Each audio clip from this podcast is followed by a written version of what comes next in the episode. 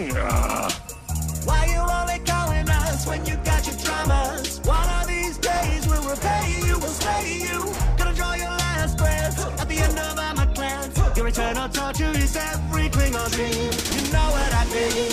Make us scream!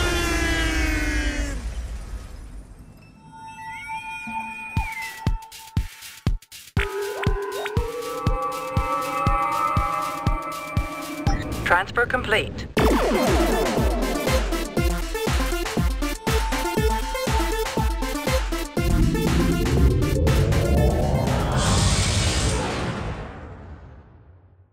Hello and welcome to Subspace Transmissions, the podcast where two Trek fans step into the arena and tackle the best, worst, weirdest, wildest, and everything in between that Star Trek has to offer. I'm Cam Smith, and joining me on the bridge, And this is Tyler Orton answering a question in Pelia's class in order to get myself an A plus. and we're here this week to wrap up season two of Strange New Worlds with reviews of the episodes Subspace Rhapsody and Hegemony. Tyler, Congratulations, Cam. you pronounced hegemony correctly. I was I was gonna let you like hang there and um after our discussion uh, with regards to uh, Klingon names and how you kept calling uh, uh, Cole in season one of Discovery Cole, I, I I was not certain if you'd be able to pronounce hegemony. So um, hats off to you, sir. Well, the worst part was I had the name of the episode written on the other side of my notes, so I didn't have it in front of me. So I was suddenly like, "Wait, that, what the hell was that episode called?" Yeah, yeah. Well, good on you. Mm, thank you. So why don't we kick it off with episode nine of the season, Subspace Rhapsody? It's interesting to have a kind of big novelty episode follow so shortly after those old scientists, the other big novelty episode of the season.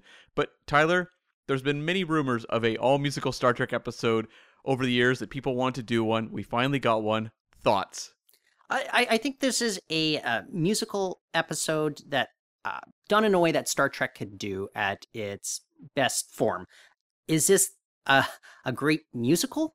Like, if you look at what we've seen in cinema and, and to uh, other degrees, uh, television, um, not particularly. Like, I don't think there's great musical numbers. Like, the, the visuals didn't quite captivate me.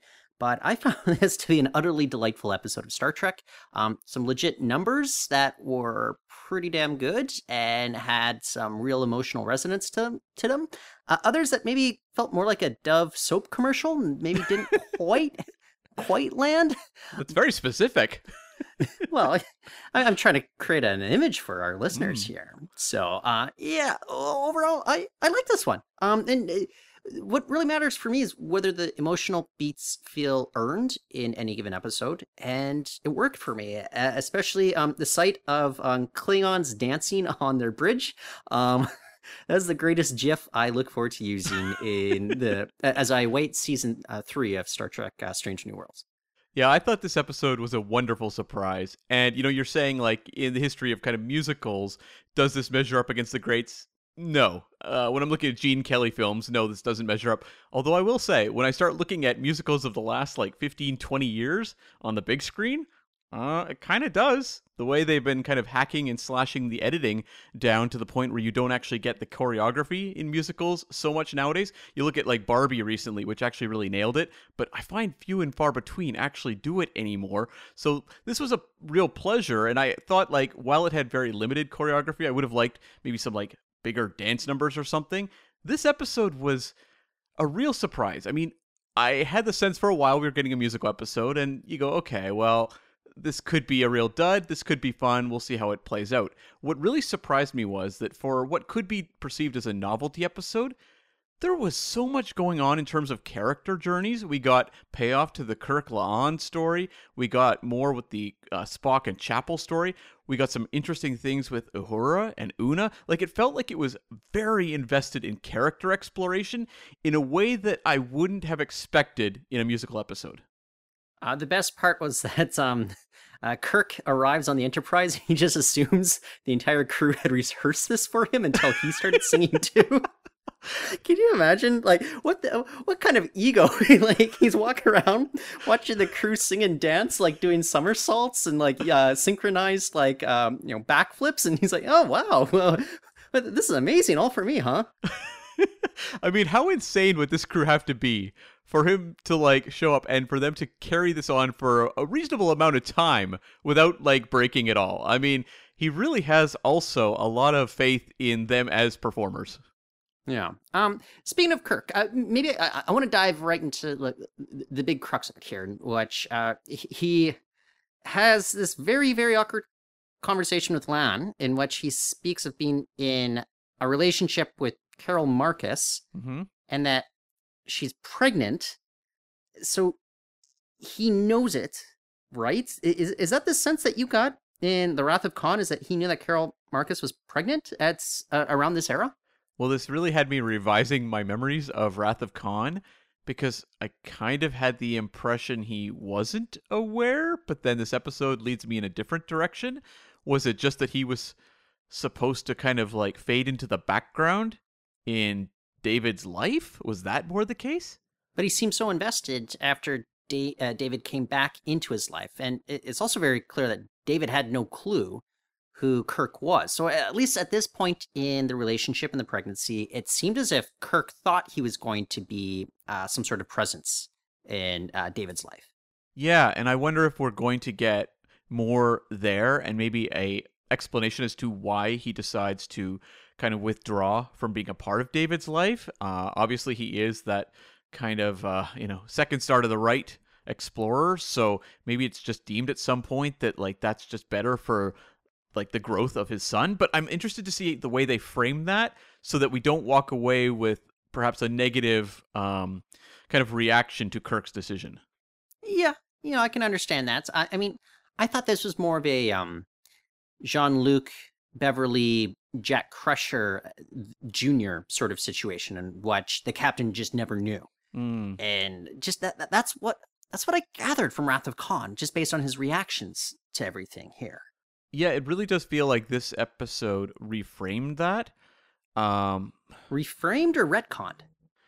I don't know because Yeah. like if they write it properly, it could still line up. Like there's other things that this show has done, like the whole on Kirk thing. You're like, wait, how is this not coming up when Khan shows up? I know. um like at that point we're really we're really dancing on that line at this point whereas like this part uh, this decision they made so much is going to depend on the execution of where they take this at the moment it feels strange Okay, uh, Strange New Worlds. Yes. that's right So ultimately, like this had to do with, uh, I guess, La'an's revelations to him about uh, meeting an alternate version of Kirk and uh, kind of falling in love.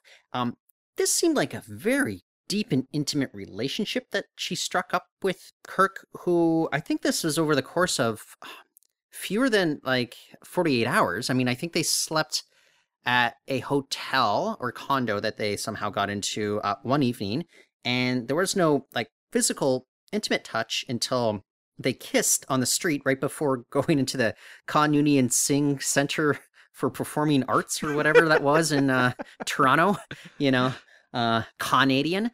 And um, I, she's really fallen uh, head over heels for a fella that yeah, she didn't have that much contact with, but I, I think it's still a traumatizing thing to witness uh, his murder, the alternate uh, murder. But um, I, I will say this: her big number yeah uh, performed by Christina Chong, it worked for me. I, except for the part that I did feel like kind of a Dove soap commercial in which they're underneath the sheets, like touching each other's noses. You know, I was just like, uh, okay. But when they kept it even in, in like a small contained space, like her quarters, it's not going to be the most like exhilarating visual. The way Mhm. that you would get in engineering with Uhura, or you know, on the bridge with uh, Pike and Company um, it still worked because the intimacy there, and I, I, I you know, Christina Chong uh, clearly has a, a, a great voice. You know, um, you know, let, let's be honest, maybe uh, Ethan Peck and Anson Mount weren't quite up there with her in terms of performing. You know, but um, I don't know. This this was a, a musical number that really landed, and so when they had her uh, going up to Kirk um, to talk to him, it worked for me it uh, it made sense to me and i'm just like okay thank you like you, you built it up correctly and you organically paid that off which is all i ever ask from a star trek episode yeah i think this uh, number how would that feel was like i think me to me probably the standout of the episode and I think the the reason this works is that like they've really I think communicated very well that La'an is very very shut off emotionally, and so like for maybe a different character, this kind of like blink and you'd miss it relationship that happened in that particular episode that they that her and the alternate Kirk met up in, like with what this character has gone through, I buy it. Like this one moment she opened up and then this person was killed and like the trauma she would feel and its need to connect with the closest thing possible. And really like this episode was never I don't think really about like her, you know, sparking a relationship with Prime Kirk. It really was about her having the strength and finding it within herself to actually communicate to him like what she felt for this other Kirk and having that conversation where he revealed all the Carol Marcus stuff. Like that was kind of the victory for the character unto itself. And this episode, I mean, it serviced a lot of characters uh, very well, but I really do feel like uh, La'an, this has kind of been like her season. It's been like the Spock and La'an season. And um, she doesn't get a ton to do when we talk about the finale in a few moments, but like within this episode, this really felt like a great kind of finale to where this character's been going all season. Didn't we say that last season too? You know, it, like last season focused a lot on La'an and uh, Spock as well. I like those seem to be um, two of the big kind of standouts uh, throughout the, the first two seasons of Star Trek so far whenever Pike's on screen, uh, he's always a perfect anchor. The problem was uh, we didn't see as much of him this season, um, just due to his own family obligations, which are understandable. But you know, I I don't know. It, it's interesting that they um, have really seized upon La'an, and uh, obviously Christina Chong is is able to carry that with her, and, and you know, like she she's carrying the burden of having so much given to her. And I don't know, it's working for me. I think it's amazing. Um, one of the things that I, I really want to see more of, though, is um, like La'an and Una uh, as confidants to one another. Like I, I, I also don't want number one to be softened up at all. Mm. I, I, I, I like let her be more aloof towards the rest of the crew, except for maybe Pike and La'an. I, I honestly think that would just be far more interesting because does, doesn't that happen every Star Trek? Is like you know that kind of the gruff person softens up to a certain degree. I mean, they kept uh, Odo and Worf relatively gruff, and I think that served their characters. Whereas you do that to say Tom Paris, where you soften him up. I don't know. Did that really make Tom Paris a more interesting character? Uh, not not really. No, no. Uh, and what I liked was that like this episode was very like self aware about where Una is in this show because you and I have talked about how like it's interesting how Una feels like a little more background in comparison to like a Spock or a La'an or some of the other characters. And it was like this episode actually kind of acknowledged her role within the show and that she is a little more aloof, so she doesn't have these kind of front and center stories opposite the crew members.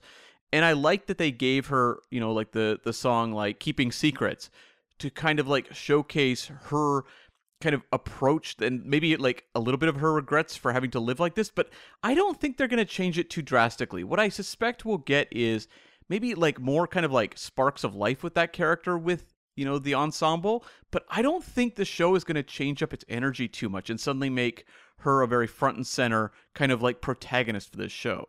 Yeah but you know it's we shall see. We shall see. It, it, it's very curious uh, what what we'll end up getting here. Uh, so I Uhura's showcase, I thought this was absolutely fabulous.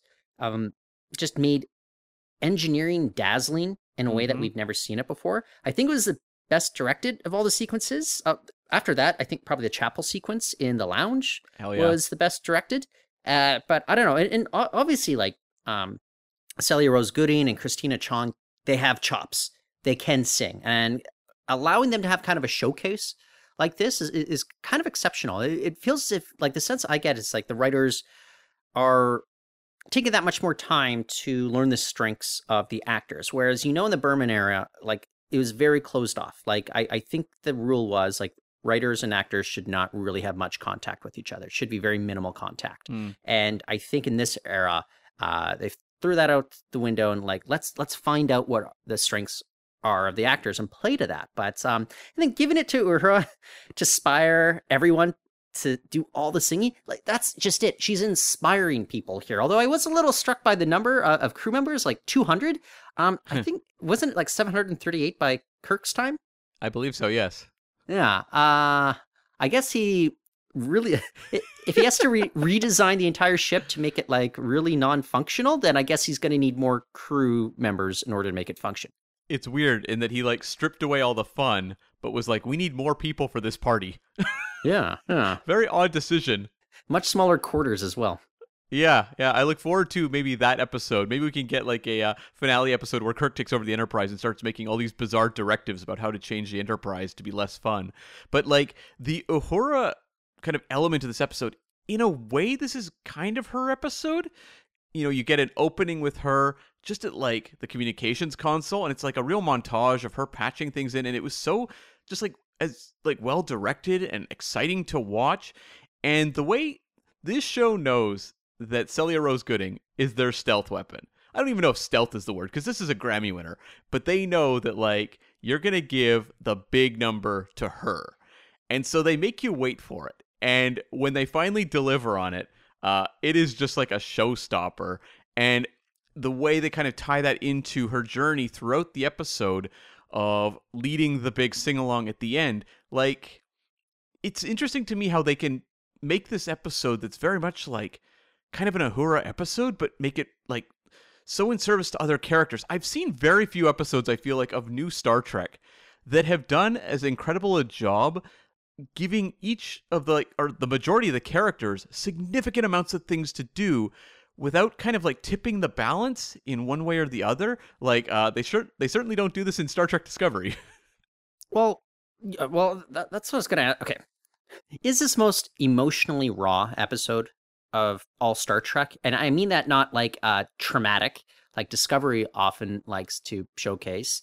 I, I mean it like people's emotions are out there on display. We, we- have Pike literally on his knees singing to his girlfriend in front of his entire bridge crew, which is the one of the most amazing moments um, ever as well. But to me, I don't know, like I think you have to earn this stuff. You can't just do this uh, after episode three or four. You need to get to know these characters, and I, I think this is like I'm, I'm scratching my brain thinking, is there a more emotionally raw episode? You know, maybe, maybe you have something like Chain of Command. It's very um, Picard centric, and it, it, uh, Yep. it's a battle of um, philosoph- like philosophical differences in, in how you treat people. Here, this is um, getting to everyone at their core. This is very much uh, m- maybe the closest we've had to an ensemble. Like obviously, somebody like Ortegas or M'Benga did not have as much to do yeah. in this one, but I still think that um, just the sheer number of crew members that had a lot to do, uh, very impressive. And I, I think this is a first like true ensemble episode, uh, or at least like the most ensemble episode of Strange New Worlds to date. Yeah, because I can like look at um, an episode like um, you know Paper Moon or even His Way from DS9, which were very much about kind of like bringing characters' emotions to the surface, but it's like a single character, whereas like this one did it for multiple, uh, you know, couples or individuals throughout the course of the episode, and I really was just like blown away at how wonderfully you know like um conveyed these relationships and emotional journeys were because this has been stuff that's been carried through this season and i just didn't think like we would get kind of payoffs to these journeys in a musical episode. Like when you have that big chapel number um you know i'm ready which is probably like the most fun song in the uh in the collection of ep- of songs in this episode um and kind of the most infectious one but like this is kind of our payoff to somewhat where this relationship has been going. We'll talk a little bit more about that in the next episode, but like this felt kind of like the big kind of emotional moment of the Spock Chapel relationship. Um, uh, speaking of which, uh, that that line that Spock has, "I'm the X," Yeah. like just like like that kind of hits you like a punch in the gut right there. Just hearing him utter that, you know, it's just like, oh, you know, like we talked about it. You know, they they kind of swung for the fences with uh, those old scientists, and maybe I was going in expecting this would be more of a silly episode. Um, definitely a lot of whimsy to this one, but just eh, like from an emotional perspective, I mean, this one got me every single time. Like I, I I'm I'm very impressed by what they've been able to do. Um, much more so than like just torturing people in season two of Picard or you know watching people like uh, nonstop tears and Discovery. I mean, th- to me, this is earned emotional beats right here. big time and even like the small little emotional journey you know batel and pike trying to like find a vacation spot as a couple. Is conveyed with complete sincerity and i think it's just so effective. Like it's so much fun to watch this kind of like more lighter comedy relief singing going on in contrast to the more loaded emotional stuff. I think Captain Batel is amazing, and I think Pike is a terrible boyfriend. yeah. I Yeah. Like I he really is, and um, dude, you you, you got to know what you got, and you gotta like uh you got to be open about your about uh what you're feeling, but you can't be a terrible boyfriend. Then you deserve to get dumped. Like I, I'm just thinking about like kind of uh, where the relationship has been going uh throughout the season. I, I I think Captain Batel, we like Pike, but I think she can do better. Yeah, uh, compromise a little there, Pike. Uh, just go on the trip. It's a museum. Yeah. Who cares? I'm sure it'll be fine. Oh, isn't it like a little bit of a touristy sport sort of spot? Like, come on, dude. Can't we go camping in the woods? I like how she said no. what what is 23rd century glamping like? That that's what I'm curious. oh, well, I mean, hmm. That's a. You've got a shuttle pod nearby. You're probably sleeping in the shuttle pod, right? Okay. Okay. See, I was thinking that you would transport over to a campfire during the day and then transport uh, into like some resort hotel uh, by the time that the, the, the night hits. Oh, okay. Okay. Yeah, I can see that. I don't think. th- Do you think Pike is more of a like Star Trek, uh, Star Trek Five kind of guy? Yes, I, I I think he planned to serenade her with um, row, row, row your boats the entire time, and that's why she said no camping. Star Trek's other great musical moment. that might be the next. Like, Cam, what is the next best musical moment after uh, after this? Is it uh, Star Trek Five or is it um, Move Along Home with Ala Moraine? well, if we're talking ironically, it's probably Allamaraine. Um, there's some good ones though with Vic Fontaine in Yeah, DS9. you're right, you're right, Uh, you're right. Too many to kind of string along. Okay, okay, uh, and there uh, some Klingon opera uh, numbers that uh, yeah, uh, definitely love there as well. Um, I have to say this, Paul Wesley, um, he's growing on me. I Um, know. I I like we were very like ugh like I, I'd say um you know from season one through like the first 80% of this season um I thought he was great and he makes me like I, I I feel like he's capturing the spirit of Kirk much more than uh he was early on and one thing that you and I remarked on like when we were at the convention it, uh, the Star Trek Las Vegas convention that just wrapped up uh, a few weeks ago is that uh, Paul Wesley was up there with uh, Dan Jeannotte, uh, who plays uh, Sam Kirk, and I really felt that Paul Wesley just looked much more like classic Shatner from that era as well. Like, like I don't know, it's just it, maybe we're just you know big poopy pants or whatever, but um, and and it just took an amazing episode like this to get to win us over. But I don't know, he, he he's working for me more and more. I had the same thought. Like, I maybe they're finding out better ways to just like present him on screen to capture a little more of that Kirk spirit. But that scene where he is talking to La'an, I was suddenly like, I feel Kirk here. Like I dramatically, Paul Wesley seems to be cracking it at this point. Like I actually am buying him more and more with kind of the gravitas of Kirk. It's gonna take me a little longer. Like I, I'm not head over Mhm. heels for Paul Wesley now. I'm gonna take a, Not the way La'an is. well, true. I'm gonna need a little more time, but it was just little bits in this. Obviously, the he thought everyone was re- you know rehearsed uh, and performing this for him, but also like the moment where Spock is explaining this very silly um you know uh cosmic event that has caused the singing. And he says, "Oh, well explained, Mr. Spock. I almost understood that." and you get kind of this deadpan expression from Spock. It's like the little bits of banter there, I can feel it. And I'm really looking forward to, I guess it's going to be next season, where we have maybe some scenes of Kirk and Spock actually together. That was one thing this episode, and I don't hold this at all against this particular episode because I think this one is just so much fun. But like a longer season, we would have gotten more of Spock and Chapel so that like this kind of turn for her taking this um, fellowship would feel like more of a gut punch but then also had maybe some more moments of Kirk and Spock along the way as well. Are we excited to see uh, Dr. Korby at some point?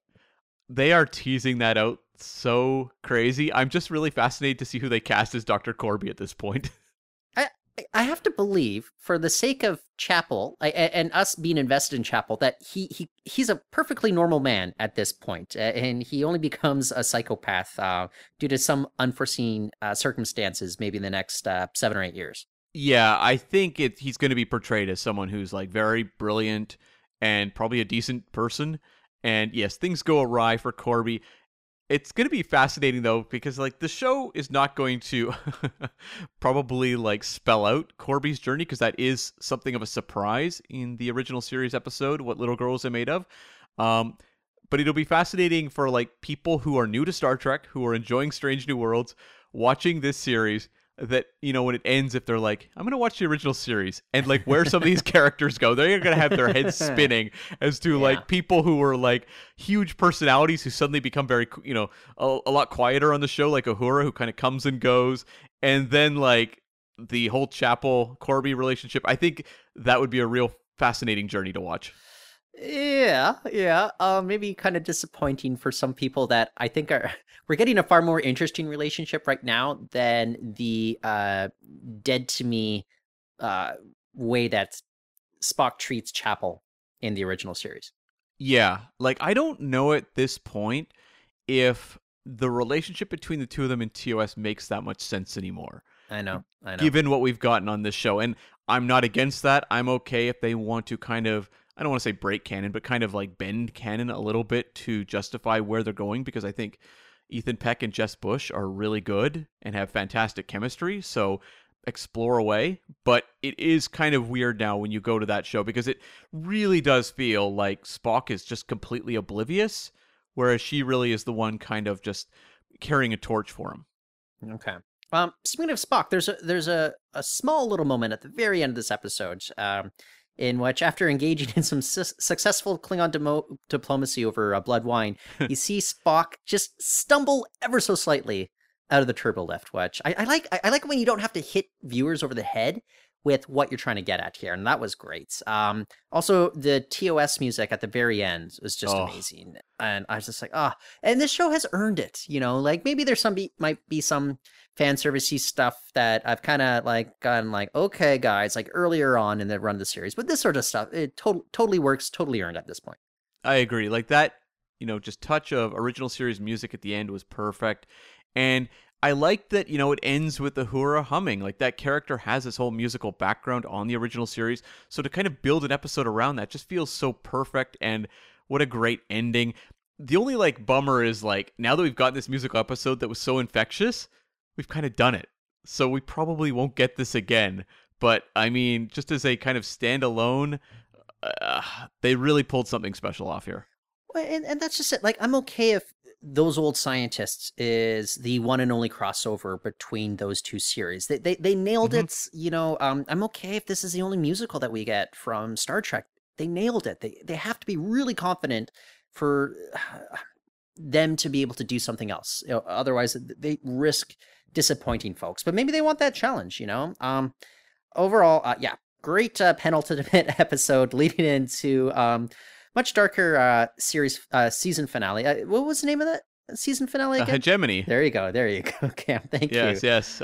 Um, interesting colony here. Okay, I, I, I'll, I'll just jump to uh oh, two points here. Um, I found it um kind of a lame cliffhanger. Um, the last true cliffhanger we got in Star Trek. Correct me if I'm wrong. Mm. Was it Zero Hour in Enterprise? Um, yes. Or no, I guess it was Lower Decks, uh, season two, because it Oh, actually did say to be continued when uh, Captain Freeman was arrested. That's right. I almost don't even think about that one, but that entirely counts. Um, I tend to when I think of like cliffhangers, they're tied to more kind of like those big dramatic season finales. But uh, yes, um, it is fun to see them bringing these back. This one, it did work for me in sort of that kind of like very low key cliffhanger way. Like this is not best of both worlds, um, or you know, Worf being escorted off the Enterprise. Um, they don't have it doesn't have that sort of grandeur, but just like that moment of like hopelessness and just kind of like sheer befuddlement as to what to do from Pike, I thought was very effective. The real bummer this whole thing was, given that it is not a massive cliffhanger, it's really about is the Enterprise going to save a crew of unnamed colonists? I'm like, well, Sure, I'm sure they will. I- but like, Probably, yeah, exactly. That, that that that saps the tension for me, and it kind of felt like we just saw half an episode here. if they paid this off in like a year, I'd be like, or whatever, till the next season, I'd be like, oh, cool. But now with like the strikes and everything, I'm like, are we gonna have to wait like two years for the resolution of a fairly kind of standard cliffhanger?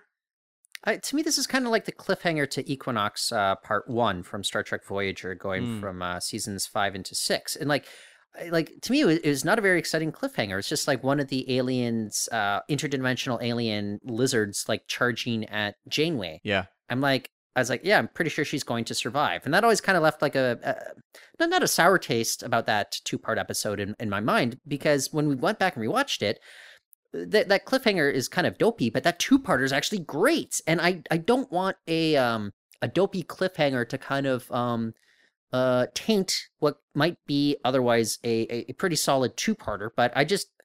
I don't know. I like. I, I I I just walked away feeling like, oh, this is half an episode. Had some cool, interesting beats going on, but um, a little underwhelming conclusion for uh, uh, Strange New Worlds for me at this point.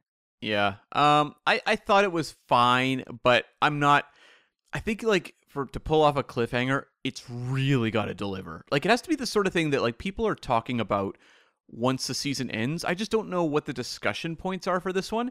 It is vastly superior to something like uh Chakotay outrunning you know, like security guards in Workforce. That's also not Right. a finale. I don't remember what was the finale for um The cliffhanger Unimatrix uh, or sorry, the cliffhanger I should say for Unimatrix Zero.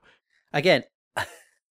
I'm struggling to remember that as well. That's how weak it was. I, wasn't it something like will Seven hang around in this Unimatrix or something? Probably. And like that is one where I go like that is very weak. This one's kind of mid tier for me, but I'm just bummed we have to wait so long. But I thought like this episode overall, the Gorn has been teased since the first episode of this season. We saw them a couple times last, and uh I thought this actually delivered in an interesting way. It had a lot of kind of like aliens and zombie movie vibes, and they seem to be doing something interesting with the Gorn that's slowly developing.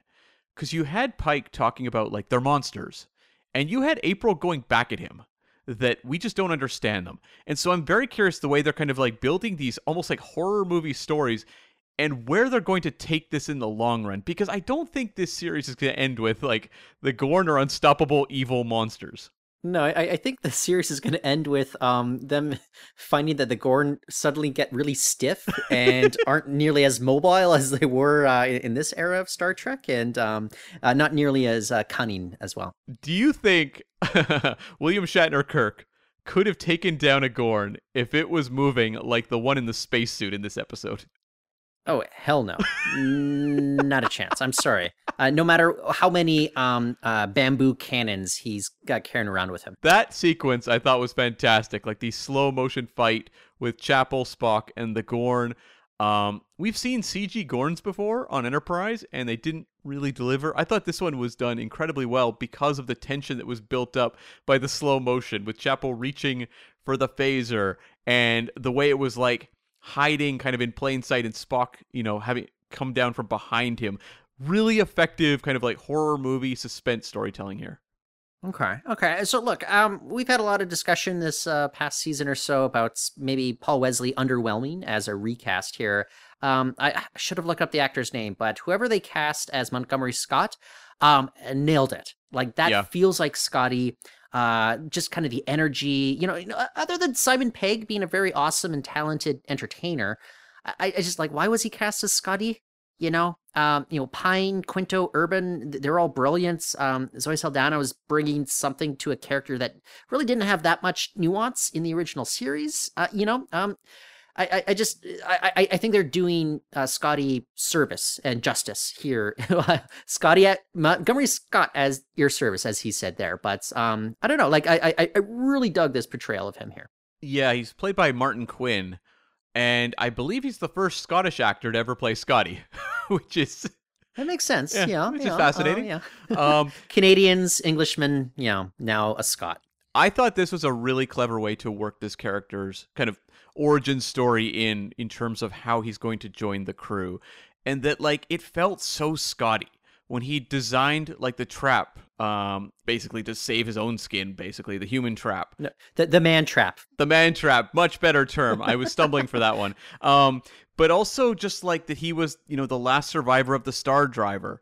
Uh, sorry, Star Diver. And I mean, the ingenuity of the character came across, but it was really interesting to see that like genius we know from Scotty, that kind of like uh, you know, to use a modern uh time term, like duct tape and ingenuity kind of approach to doing things with a younger Scotty because the Scotty we know so well typically skews a little older. He's someone who's a little more wizened. I love seeing this um, you know, Pelia student who has done good.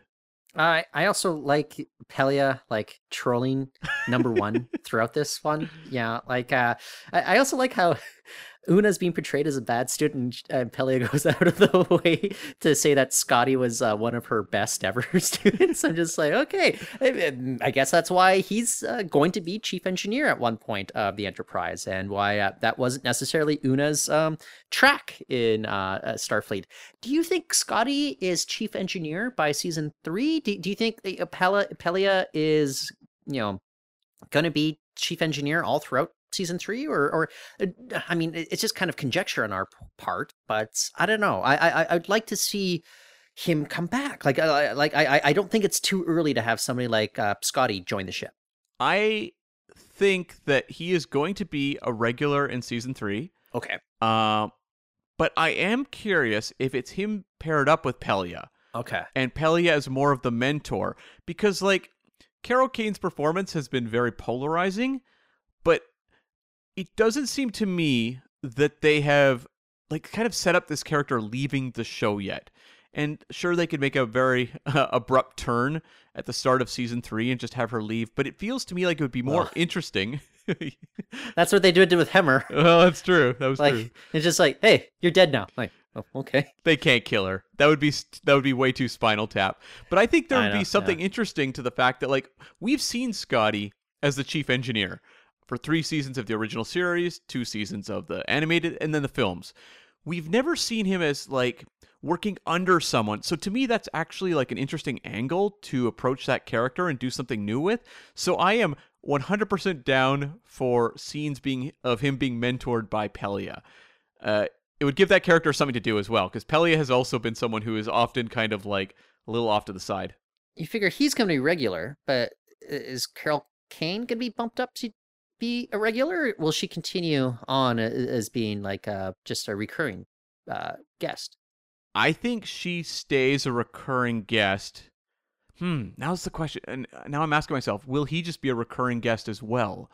That's kind of what I think in season three, and then maybe Yeah. I I, I kind of like the idea of her, um, and him having. Well, look, as long as the dynamic is interesting, and we got signs that it would be, I just don't know if they go a full season with that same dynamic uh, before Scotty actually becomes chief engineer. You know, I like I, can do the math in my head that it's going to be seven or eight years before Kirk takes command. That's fine by me, but. I, I- I always kind of got the sense that uh, Scotty just knew the Enterprise so well that he was there uh, for a lot longer than maybe Kirk was. Yeah, I I think it's funny because I'm now thinking about like the character of Sam Kirk. I would prefer that like Sam Kirk got bumped up uh going forward because I really like what Dan Jeannotte is doing with that character and I'm quite familiar with Scotty, so I'm okay kind of like backburnering uh, backburnering his story for a little while and just having him as a recurring character. That might be more interesting to me actually. Yeah. Okay. Well, look, uh, great casting decision right there. His remark, you know, like that's a lot of lieutenants. Um, that made me laugh. Although, as a Scotsman, I think he'd say lieutenant, but uh, I, I won't um, dig into that sort of nitpicking uh, so much. Um, can I ask you this? We're, we're, talking about Pelia. Yeah. Like, like how much of a part of the crew does she really seem like? Like, like how many Pike and Pelia scenes have there been? Like, how often do we see her crew functions versus it's just mostly one or two characters at a time? We- We actually saw her, I think, interacting with multiple characters um, at a time. The at the most, like this season, or sorry, this episode. Otherwise, I just like like it's like maybe she'll just have a discussion with uh, number one. Maybe she'll just be bouncing off Uhura, or maybe just Spock for a moment. But I, I never really saw her kind of a, a- as embedded in the crew that maybe Hemmer was.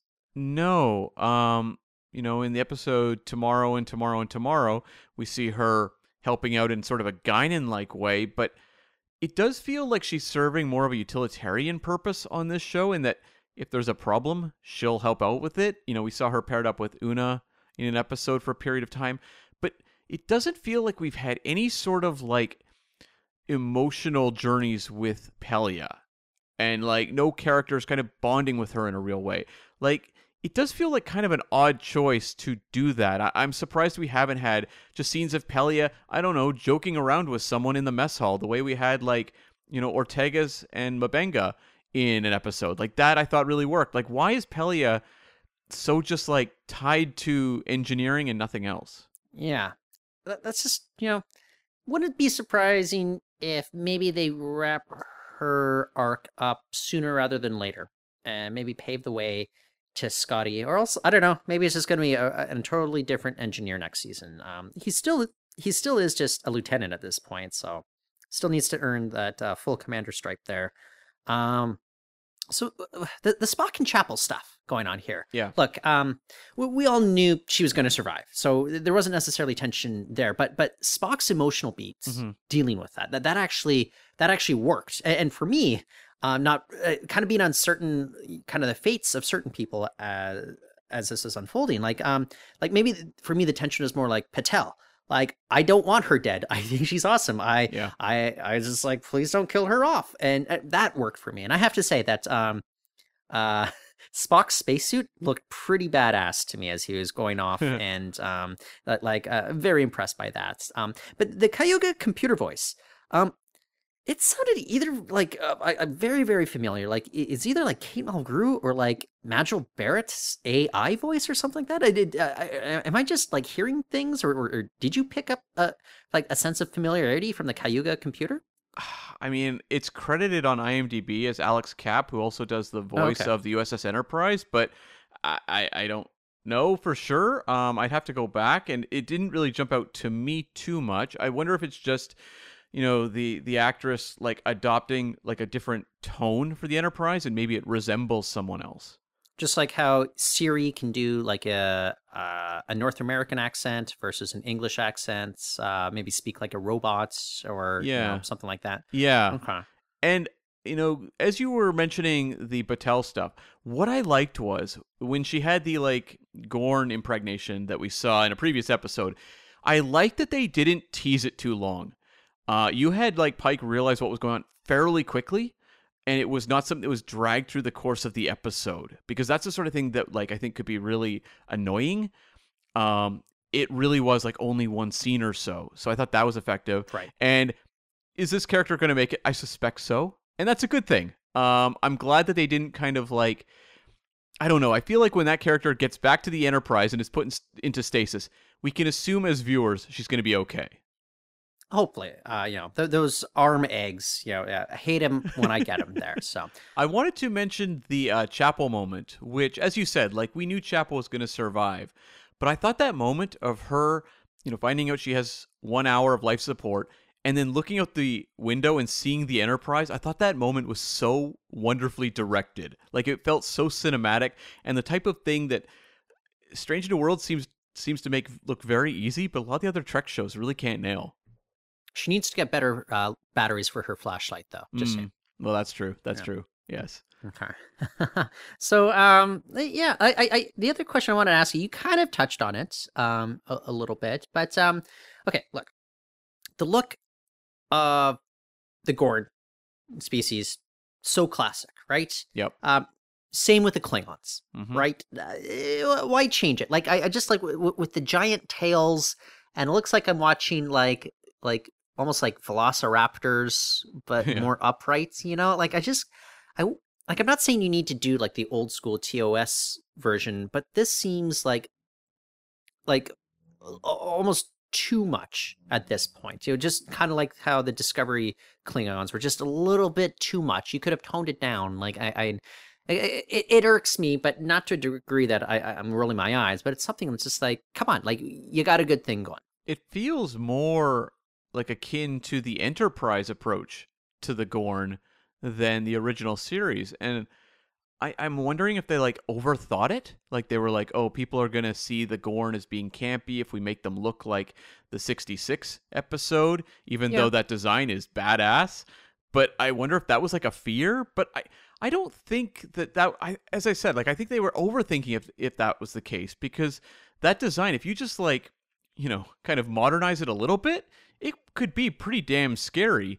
And this version, I thought it was like effective in how it was used in this episode, and I'm I guess willing to go along with them that perhaps there are different types of Gorn and Gorn can look different. Sure, um, sure. We've also seen that uh, you know sometimes they just update things, and Klingons look weird for one season of Star Trek Discovery. So like maybe the Gorn just look kind of strange on this show.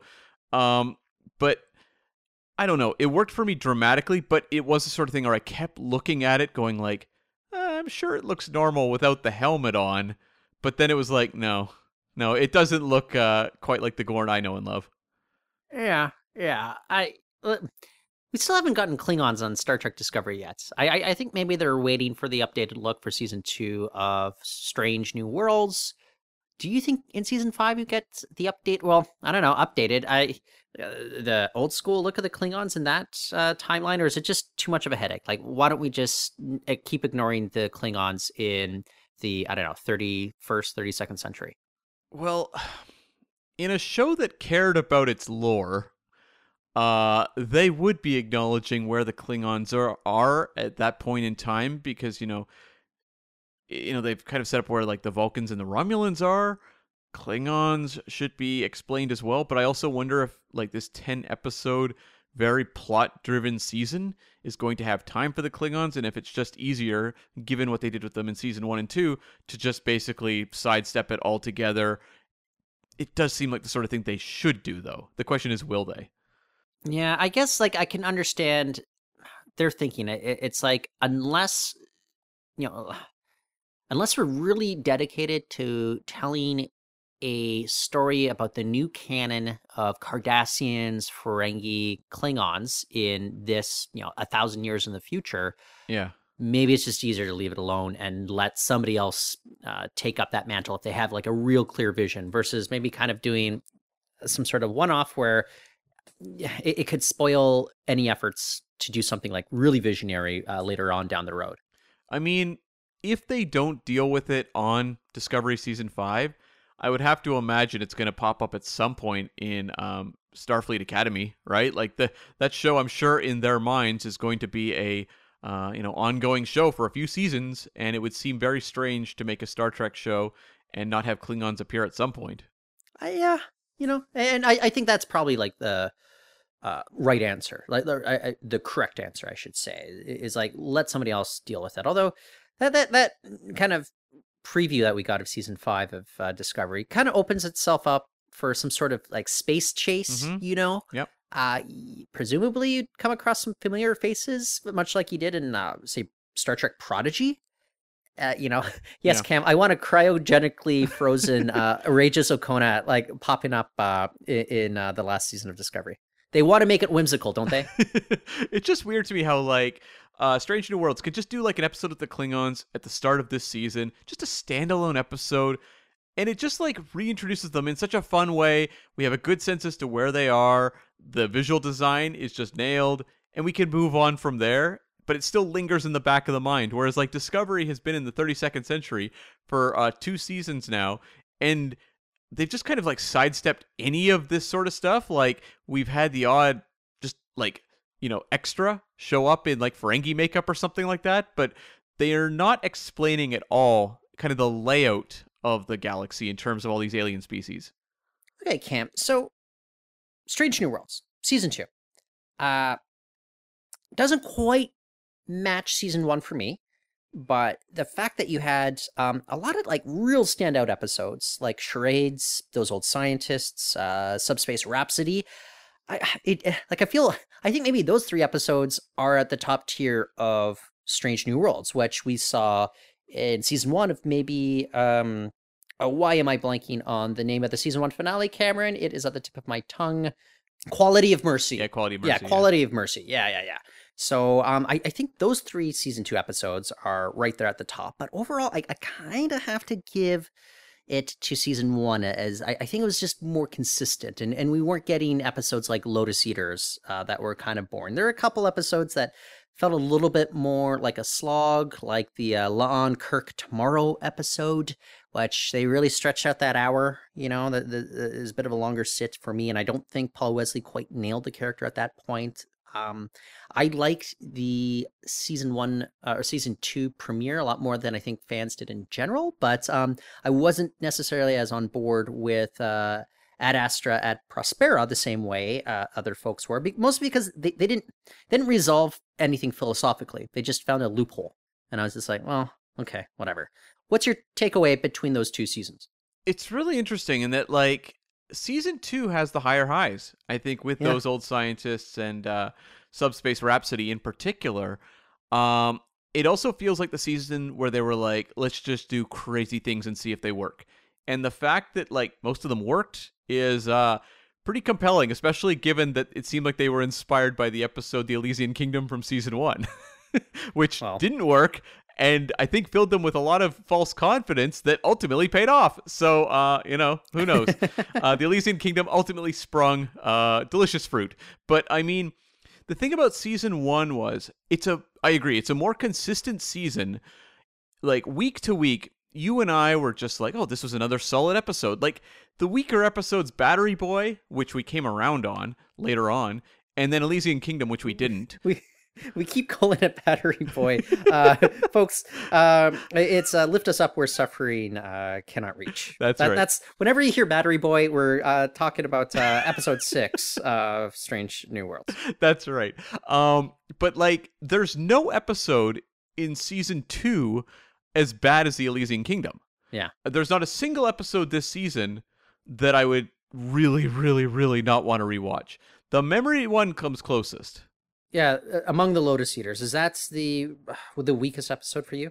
That is the weakest one. That's the one I would have the kind of the toughest time sitting down to. But I do wonder if it's a little bit like um, Lift Us Up, where the second time through I appreciate it more. So yeah, this was a weird season in some ways, in that you'd say it's not as consistent as season one, but the highs were, I think, a bit higher. So I almost don't know how to rank them. Like sometimes when we rank seasons, it's really obvious to me. Whereas this one, it's like, well, do I choose the better episodes or do I choose the more consistent journey throughout? And I'm not exactly sure at this point in time. I'm wondering what my rewatch of Under the Cloak of War is going to be like. Mm. I, I found that episode quite problematic, you know, but yeah. I don't have a completely closed off mind to it. So l- let's say, um, you know, uh, I'm. I don't know. I'm just wondering if maybe that the last half of this season uh, was pretty strong though, like starting with charades onwards. Uh, maybe maybe uh, Lost in Translation. I thought that was a little bit of a slog, but um, you know, like uh, hi, I'm Kirk. Hi, I'm Sam. Oh, we don't get along. We're just like, okay, sure, you know. But um, I don't know. Like, it just it's very difficult to make a you know good television. It really is. And the fact that Strange New Worlds is making it easy, uh, making it look easy, you yeah. know, in creating Star Trek, it just seems as if okay, remember like uh Brannon Braga, uh, co-creator of Enterprise, he came out and said like after the series wrapped that uh, season four essentially should have been season one. It's it's one of those realizations that you have afterwards. And it just kind of feels as if like Strange New Worlds is maybe the formula that they should have been using um, from the outset of this new Kurtzman era. And like, it just, it's making Star Trek Star Trek again. It, it feels fulfilling watching it. it doesn't feel like, um, like uh, torture and both figuratively and literally for some of those series. Although, you know, we've really enjoyed Strange or uh, Lower Decks. We've really enjoyed Prodigy as well. Um, yeah, it's been a kind of a mixed bag since 2017, but um, yeah, I'm, I, I'm happy with at least three out of those five shows. Yeah, me too. And I mean, if you were to combine seasons one and two, uh, and kind of take the best from each and put them together, that's really an impressive run for early Star Trek. Uh, the original series obviously was uh, pretty gangbusters, not so much out of the gate, but over the course of that first season. It's pretty impressive that in its first 20 episodes, Strange New Worlds has been as good as it is you know, you look at that list of producers at the start of that show, and it's the sort of thing you see on Discovery as well. And that show often feels very micromanaged. And the fact that Strange New Worlds, I'm sure, has a lot of people giving opinions and notes, and yet it feels like so of its own self. Like it feels like a show with a unique kind of vision for itself that seems to be working really well. I'm kind of surprised. Yeah. Um, I'm also surprised that uh, Sam Kirk seems to be the unsung hero of uh, Strange New Worlds. Did not expect that uh, going into the uh, series premiere uh, in, in season one. I was like, huh. You know, he he just kind of seems like a like a regular guy Yeah. in kind of the Star Trek universe, A- and, not like just like uh like a, a- a dopey guy, but just you know like uh, how how we how somebody from this era would be like in that er- era, if that makes sense. Yeah. And I think one of the things that's really interesting about this show is that we have had issues with Paul Wesley's Kirk through season one and two. That has been our casting complaint. Look at some of the other Star Trek shows. We would have been grumbling. Had we been covering, say, Enterprise week to week, you and I would have been grumbling endlessly like, what are they doing with Mayweather and Hoshi? What are they doing on this show? I don't have that complaint with any regular on um Strange New Worlds other than just being like, oh man, I wish Anson Mount were in more episodes in season two. Really, beyond that, I don't have those kinds of complaints. So I really do give them credit for pulling that off and also managing to bring in like the goofier aspects of Star Trek and making it work. Like in uh, the episode in this finale episode, they went to a colony modeled on an old Midwestern US town. That's the sort of thing you saw in the original series all the time. Yeah, and yeah. they just did it straight faced. They're like, "Yep, this all makes sense to us."